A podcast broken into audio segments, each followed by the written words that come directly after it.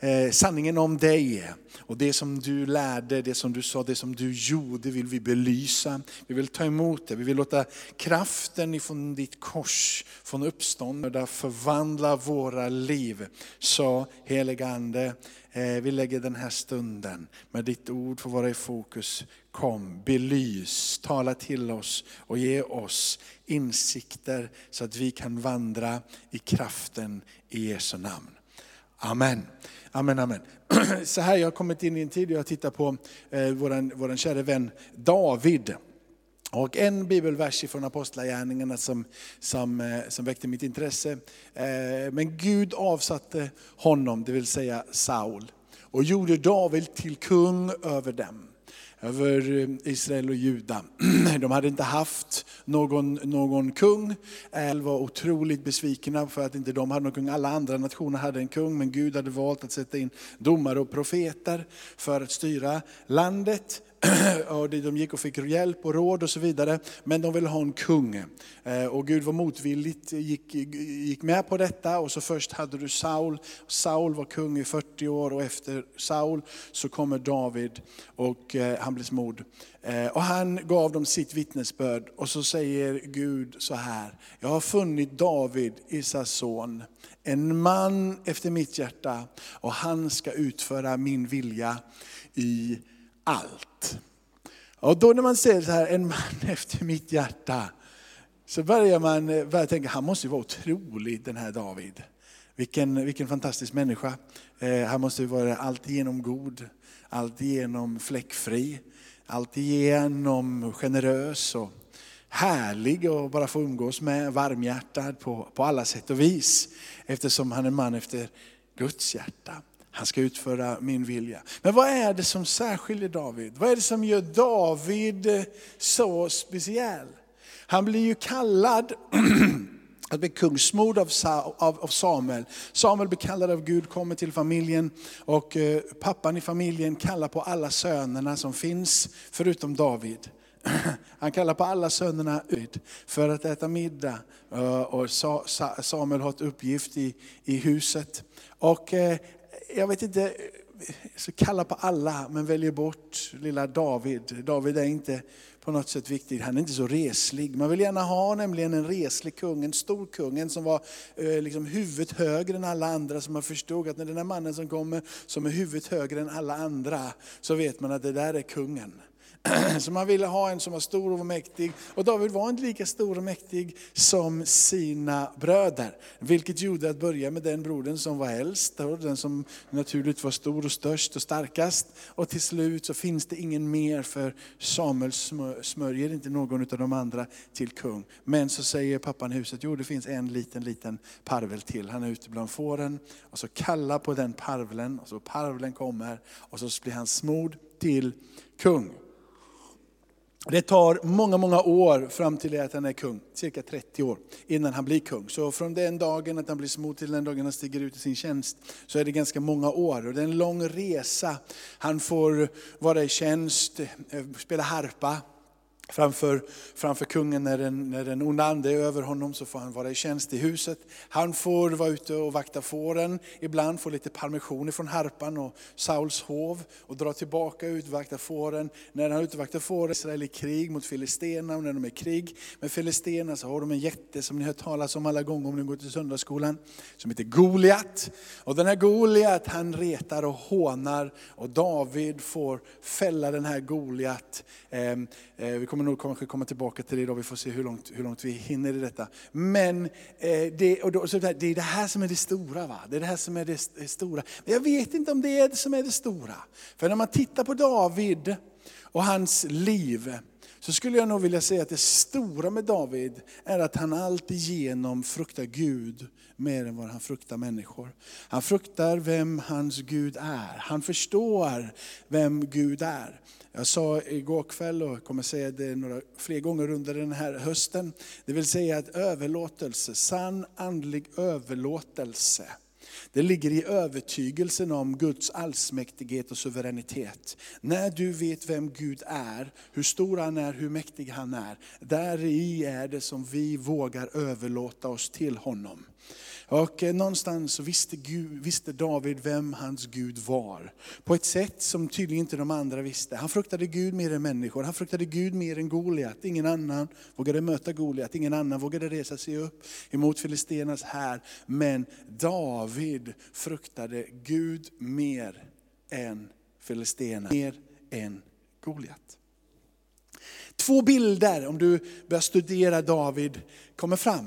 Och den första bilden är ju att han är en, då en herde som har vaktat fåren. Han är en poet, han har skrivit eh, eh många salmer. Han är författaren, han är sångaren, han eh, har insikter genom egna erfarenheter. Men han har fått insikter också av Gud. Och han är en poet, han är en sångare. Han är ju också då en hjälte. Han är den som då slog Goliat som jag sa, så han är en hjälte, han är en poet, han är en herde. Han är en hyfsat god eh, ledare på många sätt.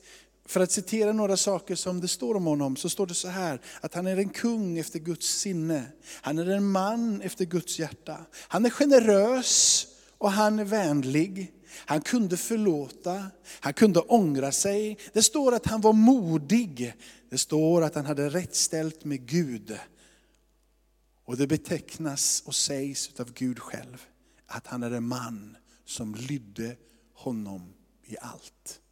Det är det som står om denna store man David. Och eh, man skulle väl kunna säga utan att liksom överdriva, att han är en av de stora gestalterna i Gamla Testamentet. Han är en av de som träder fram, en förebild för vem Kristus är. Men det finns en annan bild också. Och det är bilden av att denna stora hjälte också är en lögnare och ljuger. Att han är en förbrytare och umgås med förbrytare. Han är en upprorsmakare, han är äktenskapsbrytare.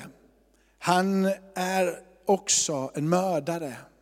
Det kommer fram två stycken bilder vilken av dessa bilder är det som gör att han är en man efter mitt hjärta, så som Gud säger? Två sidor utav det.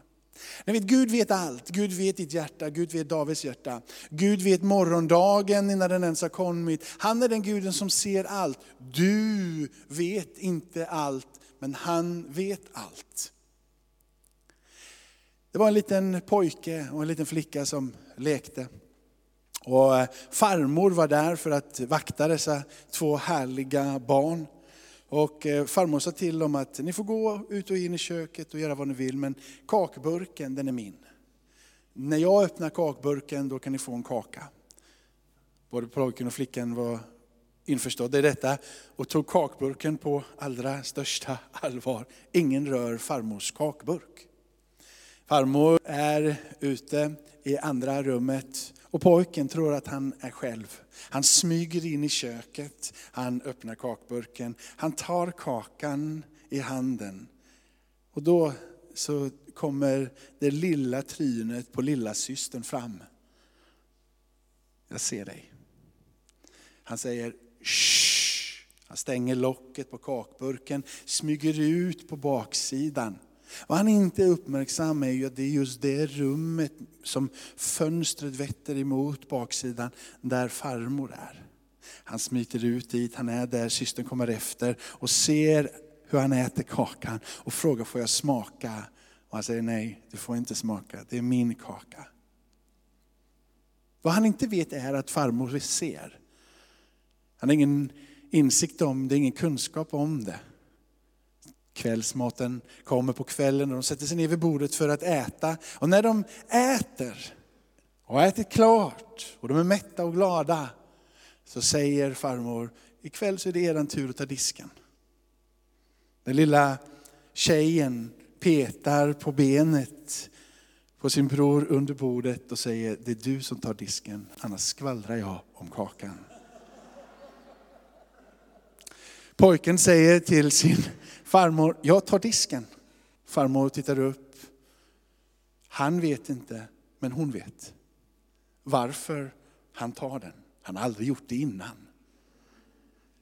Han springer ut. Samma sak upprepar sig kvällen efter igen. Syster, farmor säger disken, systern pekar på benet och säger du tar disken annars så skvallrar jag om kakan.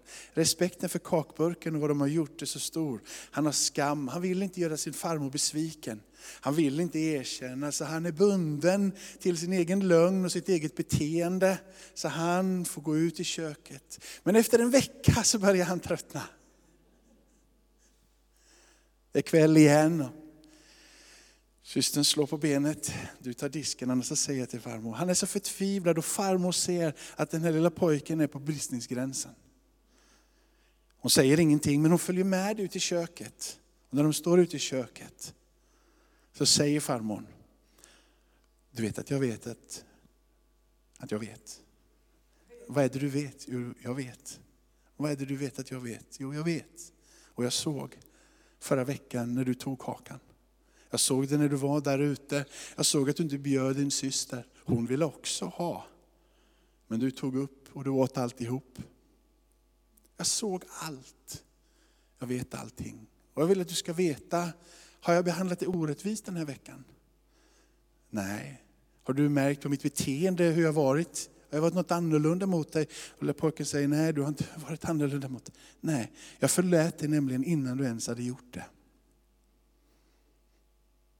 På det sättet är det som Gud ser på dig. Han vet vad du har gjort.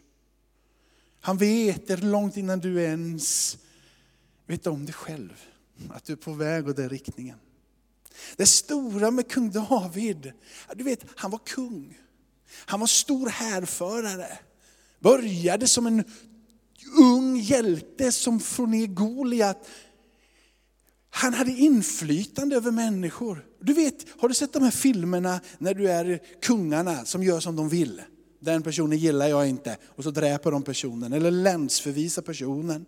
De tar vilka kvinnor de vill, de beter sig hur som helst. Inne i hovet så är det ingen som säger någonting, för de vågar inte säga någonting. För att de gör sig onåd med kungen så ryker deras huvud också. Alla vet hur kungen beter sig många filmer så är kungen en ren diktator och gör precis som han vill. Eller hur? Har ni sett det? David är precis på samma sätt som alla andra kungar. På det sättet. Han gör som han vill. Berättelse om David med Betseba. Andra Samuelsboken. Där är en kvinna, de resten av Israel ute i strid och krig. Och han ser ifrån sitt tempel en kvinna, naken. Han tycker att hon är oerhört vacker. Så han bestämmer sig för att skicka några av sina män. Bara där så förstår vi att hela hovet vet om hur han agerar och han gör. Dessa män går och hämtar Batseba och säger, kungen vill möta dig. Vet, det, det är inte så att det är tyst på ett hov. Du kanske inte pratar hemma, men där så pratar de om hur kungen gjorde, vad han inte gjorde. Alla visste hur han hade betett sig. David som var så van att inte alltid göra rätt, han visste inte ens att han gjorde fel. Han tänkte inte på det, han var inte drabbad av syndanöd för det. För han hade inte på det sättet respekt för människor, för han behövde inte människornas förlåtelse. Eller hur? Jag kan göra som jag vill. Du och du och du är mina undersåtar. Jag gör som jag vill. Det är mitt rike. Jag överdriver lite, hoppas ni förstår. Han behövde inte Benjamins förlåtelse, han behövde inte Andrews förlåtelse, han behövde inte någons förlåtelse. Och han hade glömt att han faktiskt syndade mot Gud själv. Han går så långt i den här berättelsen att han ligger med den här kvinnan Betseba. Hon blir havande om för David, jag är havande. Och David går ett steg längre i den här berättelsen. Han vet så väl att man inte skall mörda. Han lurar och trixar lite granna och så får han ut Batsebas man längst fram. Han är en soldat och är en del av armén. Han tar hem henne och försöker få han att gå hem till sin fru. Men han är så överlåten Israel och den uppgift att kriga, så han vill inte gå hem när alla andra är ute på fält. Han visar att han har ett stort hjärta och en stor integritet och karaktär. I berättelsen sen så blir han utsänd. Han blir, dö han blir dödad på fältet och när han blir dödad på fältet så väljer David att ta till sig Batseba och bli hans fru. Han skulle mycket väl ha kunnat glida igenom det här utan ett enda problem. Han behövde ingen förlåtelse ifrån någon människa, Thomas. Men eh, ryktet eller tilltalet från Gud, vi vet inte. Men profeten Natan, antingen hade han bara hört ryktena runt omkring. Men Natan, profeten, visste vad Gud hade på sitt hjärta. Eller så var det så att han fick ett tilltal, gå direkt till kung David och säg. Men jag tror inte ens att Nathan behövde ett tilltal från Gud. Han bara visste vad som var rätt. Och han visste att hans uppgift som profet, det var att tala om för David att det inte är människor du ska frukta, du måste komma ihåg det. I hela ditt liv fram till nu, David är ganska gammal vid den här tidpunkten också. Flera år har gått, kanske det är därför han inte är ute i strid, för att han är så gammal så han orkar inte. Man vet inte varför. Liksom. Han, inte, han skulle varit i striden för det var alla kungar, men han var hemma i alla fall. Varför han var hemma det får vi fråga när vi kommer till himmelen. Men han gjorde fel. Natan kommer som profet och stiger in och berättar en berättelse om två män. En rik man och en fattig man. Den rike mannen hade mycket boskap. Allting vad du kan tänka dig som en rik man hade vid den tiden. Och så fanns det en fattig man som bara hade ett enda lamm. Och den här familjen tog hand om det här lammet, hade det inne. Det står att det här lammet åt ur mannens brödstycke, drack ur mannens bägare, höll det i famnen, uppfostrade det nästan, står det, som en dotter i huset kommer en eh, resande man och tar in hos den rike mannen. Och den rike mannen han orkar inte ens ta sina egna lamm och slakta för att ge den här resande mannen någon mat. Utan han tar utav den fattiga mannen som bara har ett lamm. Han tar det lammet ifrån honom och slaktar och ger och äta. Det här är en berättelse som Natan kommer med och talar till. Frågan blir David, hur ska du göra? Och David blir rosenrasande. Den mannen har gjort fel. Den mannen, och så börjar han att döma den mannen och tala om hur dåligt den mannen beter Och då så reser sig profetens smörjelse upp över Natan och talar till att det du hör, den mannen är du. Och det är då han inser, det är inte människor jag fruktar ju. Han blir påmind om hur Gud är den som vet allt, som ser allt. Det är Gud som jag ska vända mig till, det är Gud som jag måste respektera. Det är Guds fruktan. Jag tror David blev stor för att han hade en fantastisk stor respekt och överlåtelse till sin Gud. Kommer ni ihåg den första berättelsen, eller beskrivningarna om David? David som den store hjälten, den store. Va? Och sen så den andra om David som lögnare, dessa två. Jag tror att den första beskrivningen är den beskrivningen som vi alla önskar, att vi blir kallade för hjältar. Att vi blir kallade för att vara stora görare. Men troligtvis så är det väl den andra beskrivningen som passar in bäst på dig och mig. Bibeln gör inga försök över att dölja Davids misslyckanden. Trots att det upprepat står hur, vilken välvilja han har i Guds ögon. Ingenting görs för att ta undan Davids misslyckanden. De här sakerna som gjorde att du och jag nästintill skulle helst vilja kanske döma honom. Men vi kommer ihåg att vi själva är likadana. Han kommer nämligen alltid ihåg, och det är därför jag tror att den här versen där det står att han lydde Gud i allt. Att han hade en hjärta efter Guds sinne. Jag tror det är för att i grund och botten, bara han blev ihågkommen, påmind om det, så hade han en sån stor respekt för vem Gud är. Han hade en förståelse om vem den allsmäktige guden är. Och all vördnad var dit. Inte som en hård och dömande Gud, utan David ger ett uttryck genom både lärosalmer och bönesalmer att Gud är en Gud som är vred på ondska, men han är alltid en barmhärtig och alltid en nådefull Gud. Som reser upp den som vänder sig till honom. David hade en orubblig tro på Guds trofasthet och Guds förlåtelse. När Nathan kommer och talar på det här sättet till honom, vad han gör är att han brister ut, jag har syndat emot Gud. Jag har syndat emot Gud själv. Gud, förlåt. Förlåt mig. Är det möjligt? Förlåt. Han var snabb till att tro att Gud kunde förlåta. Han var snabb till att tro att Gud var trofast trots vad han än hade gjort. Han blev påmind och han vände sig snabbt till Gud. Han syndade många gånger. Han syndade svårt, hårt och många gånger. Men han hade en förkärlek till att direkt ifrån, utifrån sitt hjärta ödmjuka sig och säga Gud förlåt mig. Jag har gått vilse igen. Hans ånger var äkta. Hans överlåtelse på det sättet var äkta. Gud, jag har verkligen gjort fel. Förlåt mig. Gud som känner dig innan du ens har gjort någonting. Känner också vilken attityd som finns i ditt och mitt hjärta när vi vänder oss till honom. David tog aldrig lätt på Guds förlåtelse. Han tog heller aldrig lätt på Guds välsignelse. På grund av att han inte tog lätt på Guds förlåtelse och inte heller på hans välsignelse så höll aldrig Gud förlåtelsen borta ifrån David. David var beredd i varje avseende att ta konsekvenserna av sitt handlande. Så fort det var någonting som skedde, till exempel när den här, när, när då sonen Betseba föder där dör ju. Han är beredd att ta konsekvenserna. Han klandrar inte Gud för att hans son dör.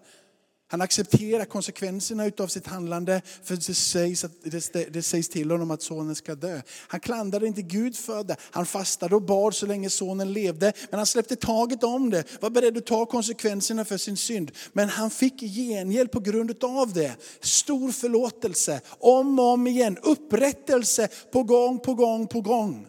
Han var aldrig rädd för att ta konsekvenserna för de synder som han hade gjort. Han vek inte undan. I alla fall så, det, jag är sån. Jag, lyssna, jag förstår mitt hjärta i detta. Jag skulle hellre slippa konsekvenserna av mina syndiga beteenden än att egentligen be om förlåtelse. Förstår ni? Alltså jag har gjort ett fel här. Konsekvensen av det är att någon är sur, arg eller vill mig illa på grund av vad jag har gjort.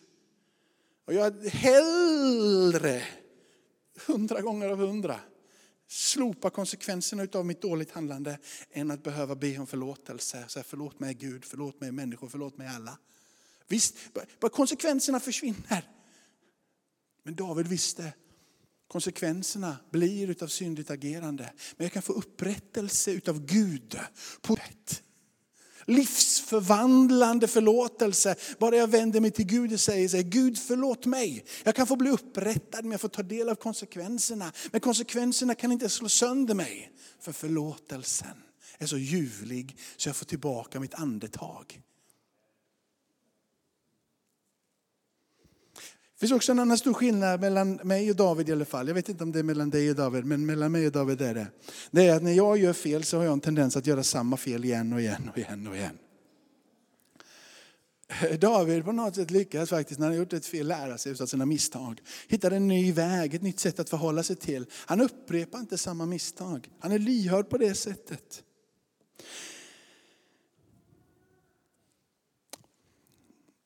Jag skulle vilja att de här orden som står i Apostlagärningarna sägs om mig. Att jag i allting lydde Gud. Att jag i allting lydde Gud. Inte för att jag måste, men för att jag vet att Herren är nådefull och kärleksfull Gud. David säger så här. Du har psalm 51 och psalm 32 Ta med dig dem hem och läs dem. De här är kopplade, den här salmen, psalm 51, är kopplad direkt till berättelsen ifrån andra Samuelsbok kapitel 11, kapitel 12. Det är en direkt koppling över, över hans, vad som händer när profeten Natan kommer för att han har varit inne hos det här är en bön om förlåtelse. Det är en bön som ger uttryck för en djup förståelse av mina övertramp, mina översteg. Han är inte rädd för att komma till Gud. Han känner ett måste att komma till Gud. Gud var mig nådig efter din godhet. Utplåna mina överträdelser efter din stora barmhärtighet. Tvätta mig ren från min skuld. Rena mig från min synd. För jag känner mina överträdelser, Men han känner det inte först. Eller hur? Han är blind föder, men när Natan påpekar och Natan talar om att det är mot Gud du har syndat. Inte mot män, du har syndat mot Gud. Du har brutit och gått din egen väg. Jag känner mina överträdelser och min synd är alltid inför mig. Mot dig, just dig Gud, har jag syndat. Jag har gjort det som är ont i dina ögon. Därför har du rätt när du talar. Du är ren när du dömer. Med skuld är jag född och med synd blev jag till i min moders liv. Du älskar sanning i hjärtat. Och så kommer det, lär mig då vishet i mitt innersta. Rena mig mig så att jag blir ren. Tvätta mig så att jag blir vitare än snö. Låt mig höra fröjd och glädje. Låt det ben du har krossat få jubla. Vänd bort ditt ansikte från mina synder. Utplåna all min skuld.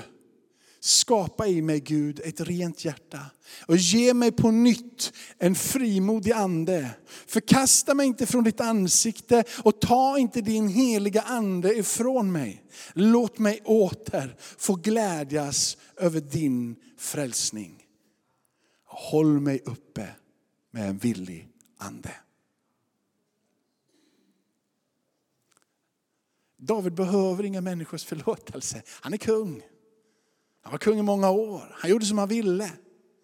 Han förstod att ha en respekt och vördnad för arken. Arken representerade Guds härlighet, Guds närvaro. Så länge arken fanns i Israel så var han säker på att Guds välsignelse är över oss. Guds beskydd är över oss. Han behövde inte några människor, han hade Guds ark. Han hade det som alla nationer längtade efter som mest. Närvaron av Gud själv mitt där hos dem. Han fruktade ingenting för närvaron av Gud var där. Men han inser att han gör fel emot människor så är det att synda emot Gud. Han ropar från djupet av sitt innersta, förlåt mig Gud, förlåt mig, rena mig.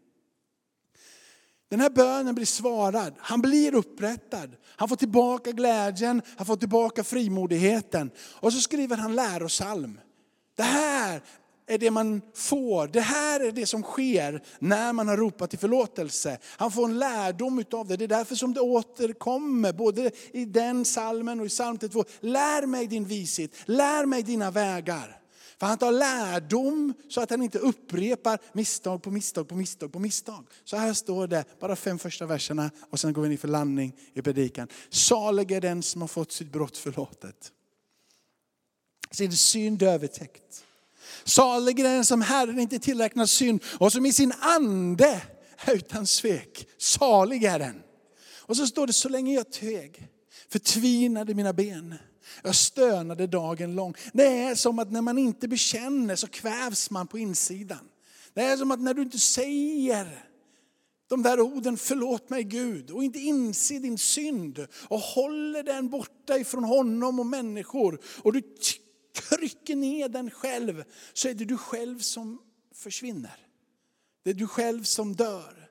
Livskraften pyser ut, har inte längre kvar frimodigheten och det höga föringen. Du vågar inte längre. Dag och natt var din hand tung över mig. Min kraft rann bort som i sommarens torka. Men då erkände jag min skuld för dig och dolde inte min skuld. Jag sa det, jag vill bekänna mina brott för Herren. Du förlät mig min syndaskuld. Men du måste komma ihåg att Gud vet allt. Det är inte för människors skull du ska förlåta. Det är för att du har, som David, en respekt och en gudsfruktan för den allsmäktige guden. Han är den som upprättar. En berättelse till, det var en man som hade en son. Och den här mannen och den här sonen hade en förkärlek till tavlor. De samlade tavlor från olika ställen och eh, från kända konstnärer och okända. Och de hade en stort, stort liksom, lagerlokal som var mer som en galleria där de hängde upp alla sina tavlor. Vackra, dyra, hängde med mindre fina. Men de hade en förkärlek för det. Och med åren så blev det fler och fler konstverk som var dyrare och dyrare och mer värdefulla. Och mitt ibland alla dessa så gillade de själva att sitta och måla. Så de hade satt upp två stycken staffli mitt på gården stora och där satt de själva och målade och var kreativa. Mitt ibland alla dessa både välkända och icke så välkända, men bland dessa dyra, fantastiska tavlor så hängde de också upp sina egna. Och så på något sätt fick deras egna också värde. Och de gillade det här, far och son hade någonting tillsammans. Och de gjorde det här med stor glädje och passion. Sonen dör några år senare. Passionen för fadern, för tavlorna, dog i samma andetag som sonen dog. Det var inte lika längre roligt att beskåda dessa tavlor. Och det var definitivt inte längre roligt att sitta i detta stora galleri mitt på golvet och måla själv. Så han bestämde sig för, att jag säljer alla tavlorna. Jag är med om med dem. Han sa sa vi säljer allting på en auktion och han kallade till den här auktionen och ryktet gick att det mitt där också fanns väldigt dyra tavlor. Väldigt fina. Så de, många kom från när och fjärran för att vara med på den här. De kommer in och är med på den här aktionen och han som håller i aktionen, han har klubban i handen. Och han möter dem och hälsar dem välkomna och säger, jag vet att ni är här, ni är förväntansfulla. Ni har hört om alla storverk som finns här inne och det kommer vara en fantastisk dag, så välkomna hit. Det här är första tavlan, så hänger den upp en tavla här. Folket som sitter där nere säger att vi har inte direkt kommit för tavlan och så skrattar folket, hånar både tavlan, hela aktionen, hela galleriet, pappan framför allt. Den här tavlan, ta bort den. Nej, säger han som håller i klubban, att den här tavlan den ska bli såld först. Och så eh, väntar på någon som ropar, och det är ingen som ropar, de skojar och hånar tavlan, ingenting sker. Till slut så säger han som håller i klubban att det är så här att jag kan tyvärr inte fortsätta den här aktionen utan att den här tavlan blir såld. För det är Faderns vilja. Då är det någon som ropar lite grann, ja men jag bjuder väl 100 kronor för den då, folk skrattar, ja, tar du den hem. Och i vilket fall som helst så en, två, tre, såld för 100 kronor till Martina, eller vem det nu var som köpte den. Och när han tar tavlan och så går han ner och så ger han den direkt. Och så säger han att den här tavlan är din. Och allting annat som du ser i den här lokalen är ditt också. Och de blir ju rosenrasande. Alla varför vi har kommit hit, det är ett spektakel. Varför detta? Han som håller i mikrofonen, han som är mannen, ordförande för dagen. Han säger, Faderns vilja är nämligen att allting går med sonen. Det är vår fars vilja i himmelen. Att all förlåtelse, att all upprättelse, att allt helande, att all kärlek, att all godhet, att allt tålamod, att allting som himmelen har att erbjuda går med sonen. Du kan inte vinna det, du kan inte kämpa för det, du kan inte slåss för din egen förlåtelse och upprättelse. Men du kan vända dig till korset och du kan ropa på sonen. Allting går med sonen. Vilken skuld du än har gjort, vilken synd du än har gjort. Låt inte det få binda dig, för sonen har gjort dig fri. Vad du än sitter här idag och tycker att du inte är någonting värd, du är liten. Det finns ingen upprättelse för dig, det finns ingen väg framåt för dig. Det finns en väg framåt för dig, för allting går med sonen. Amen. Tackar dig Fader i himmelen att vi får komma till ditt hus och ta emot förlåtelse, upprättelse och befrielse. Jag ber från djupet av mitt hjärta Herre, att de som är här idag trängda och tyngda av synd, skulle bara få ropa till namnet Jesus. Finna förlåtelse och upprättelse och befrielse från alla bojor. Tackar dig Herre för att det här är en dag av en ny början. Det här är en dag då vi springer vidare tillsammans med dig. Inte lättvindigt, utan som David i stor tacksamhet till en allsmäktig Gud som förlåter. Tack för att du har gjort det möjligt Jesus. Amen. Ska vi stå upp tillsammans? Jag tror att det finns en del här idag som kommer få uppleva förlåtelse och insikt som du inte innan har haft. Du har inte tagit lättvindigt på synd för du vet vad synd är, men du har aldrig tänkt att det här faktiskt inte handlar om dig och människor, utan att det handlar om dig och Gud.